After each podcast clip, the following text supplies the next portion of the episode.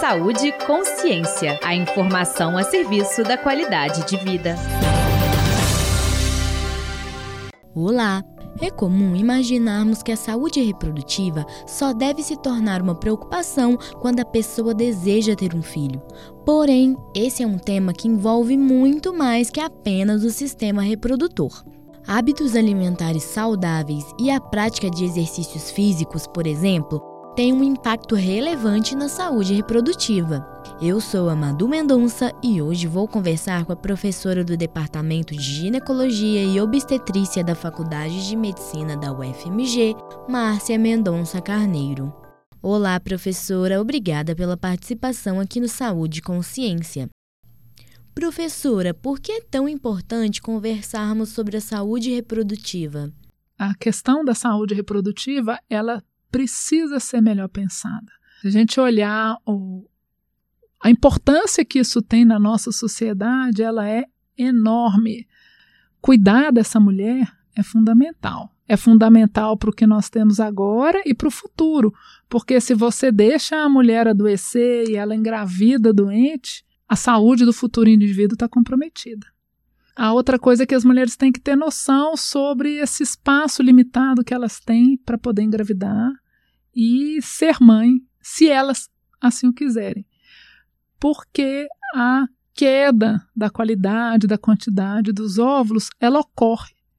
E a gente não tem nenhum mecanismo até o momento para tratar isso. O que nós conseguimos fazer? Congelar o óvulo.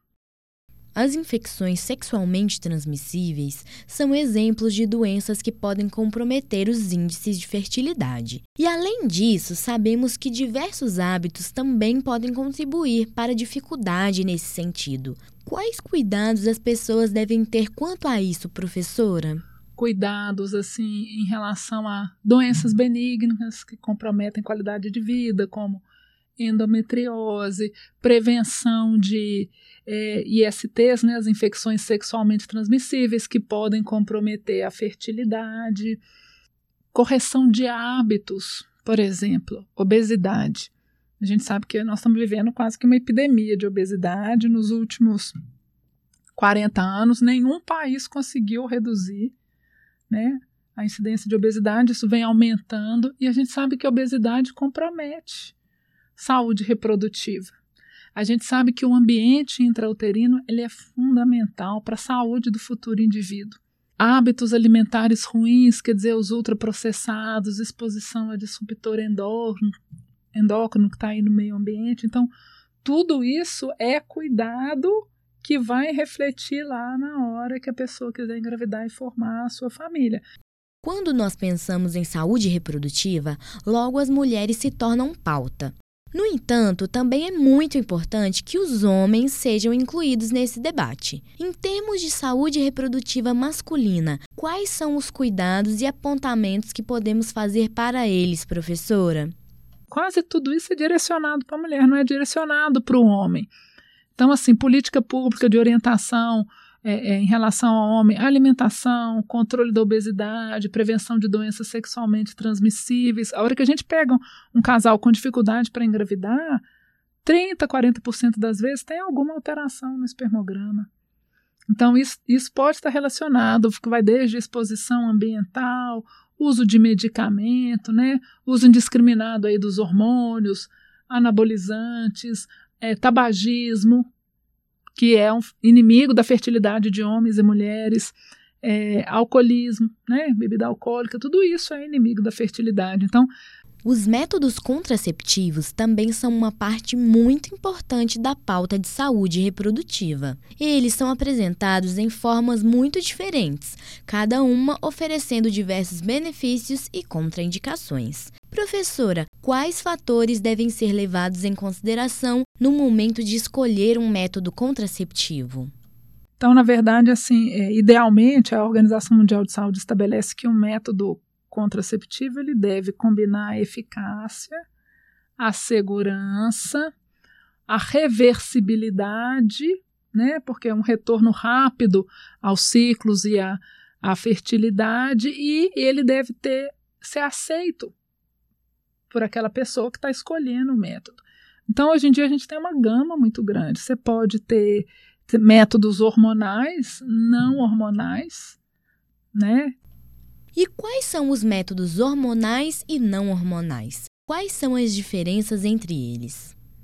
Então, você pode ter os hormonais, você pode ter por via oral, tem pílulas combinadas, pílulas só de progesterona, tem um sistema intrauterino de hormonal, é um DIU hormonal, isso infelizmente não está disponível no sistema público de saúde, e você tem um implante hormonal, que tem a vantagem desses métodos de longa duração é porque você coloca e fica despreocupada durante um longo tempo. E eu vou ter métodos não hormonais, como, por exemplo, o DIU de cobre, que é também bastante eficaz. Qual que é o melhor método? É aquele que é aceitável para a mulher do ponto de vista dos benefícios e dos riscos colocados.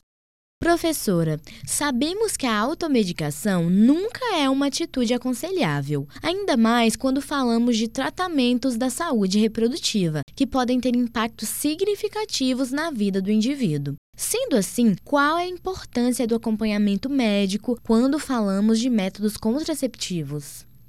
É fundamental. Em geral, o que a gente preconiza? Vem para consulta, faz avaliação, se tiver que fazer...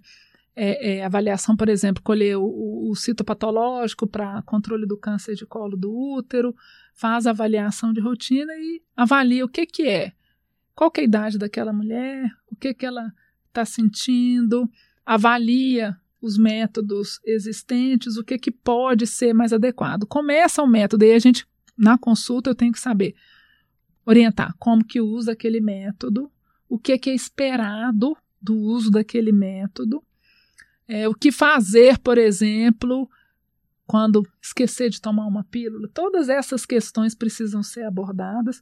O que é um sinal de alerta que eu preciso voltar para a consulta? A saúde reprodutiva não diz respeito apenas à saúde dos futuros pais, mas também à saúde do bebê. Professora, o que podemos apontar de relações entre a saúde da gestante e do bebê?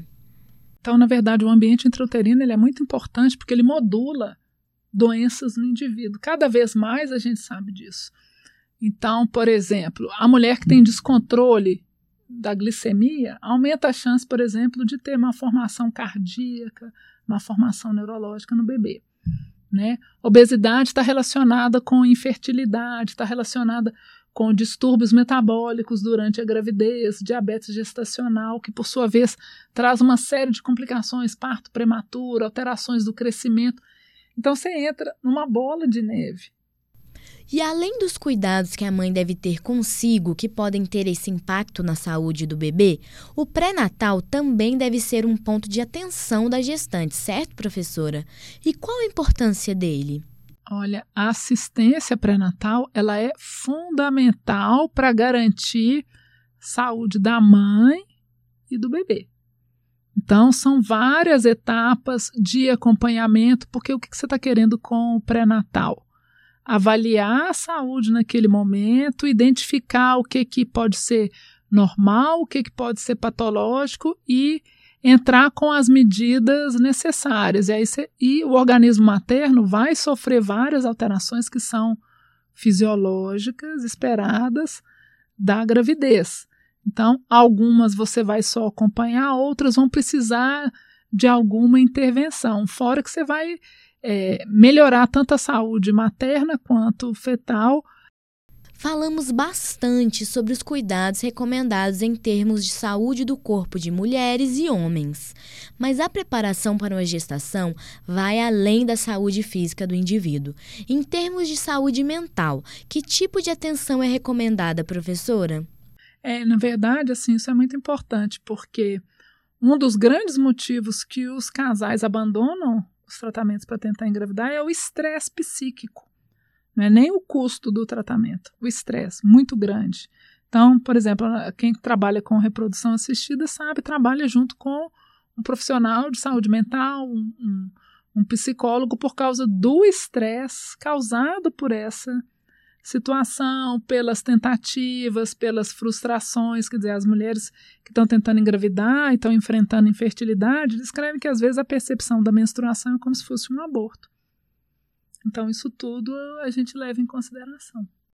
Ainda falando de gravidez, as gestações tardias também devem ser um ponto de atenção na saúde reprodutiva daqueles casais que desejam ter filhos. Quais são as possíveis complicações geradas por uma gestação tardia, professora? A mulher que engravida após os 35 anos, ela aumenta a chance dela de vários tipos de complicações. Não é que ela vai ter complicações, estatisticamente a chance está aumentada. Ela aumenta a chance, que é uma preocupação muito grande, de ter alterações, problemas no número de cromossomos daquele futuro indivíduo. Então, a gente chama isso de aneuploidia. Trissomia do 21, que é a síndrome de Down, as alterações dos cromossomos XY, 13, 18, quase todas as outras cromossomopatias aumentam. Aí você aumenta a chance de aborto também. Então, você começa a ter problemas quando você posterga isso. E além dessas complicações, pela queda da qualidade e quantidade dos óvulos, podemos afirmar que é mais difícil uma mulher engravidar após os 35 anos de idade? Todos os estudos mostram uma redução da chance de gravidez após os 35 anos e uma piora muito grande após os 37, de modo que após os 40, você tem uma fertilidade muito reduzida. Então, e a sua chance maior é de não engravidar e, se engravidar, abortar.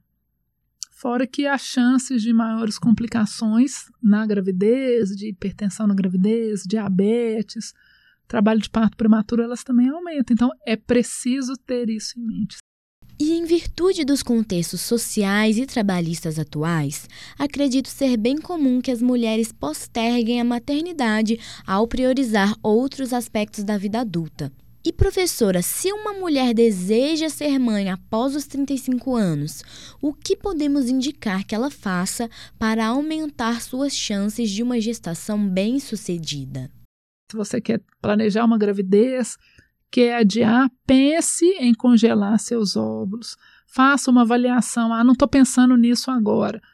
Marca uma consulta com o ginecologista, faz uma avaliação. A gente tem formas de avaliar a reserva ovariana. Você faz dosagem hormonal, você olha o ovário na ultrassonografia, conjuga com a idade. O que acontece em geral, se você olhar do panorama assim, só de doença benigna, 10% das mulheres vão ter a anovulação relacionada à síndrome dos ovários policísticos. Um outro tanto, e aí se você pegar aquelas com dificuldade para engravidar, metade tem endometriose. Então, você começa a ter os problemas, as dificuldades. Se você junta com isso a idade para pesar em cima de algum outro diagnóstico, você vai ter muita dificuldade que, às vezes, não será superada nem com muita tecnologia. Agradecemos novamente a participação da professora Márcia Mendonça Carneiro. O podcast Saúde com Ciência dessa semana fica por aqui.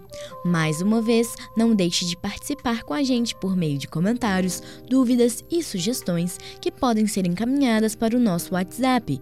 O número é 031 98576 0326 e siga o Saúde com Ciência no seu agregador de podcast preferido e ative as notificações para ficar por dentro de tudo o que postamos. Essa edição foi produzida por Alexandre Bueno e Carolina Magalhães.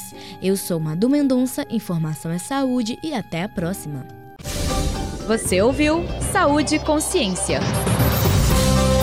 uma produção do Centro de Comunicação Social da Faculdade de Medicina da UFMG.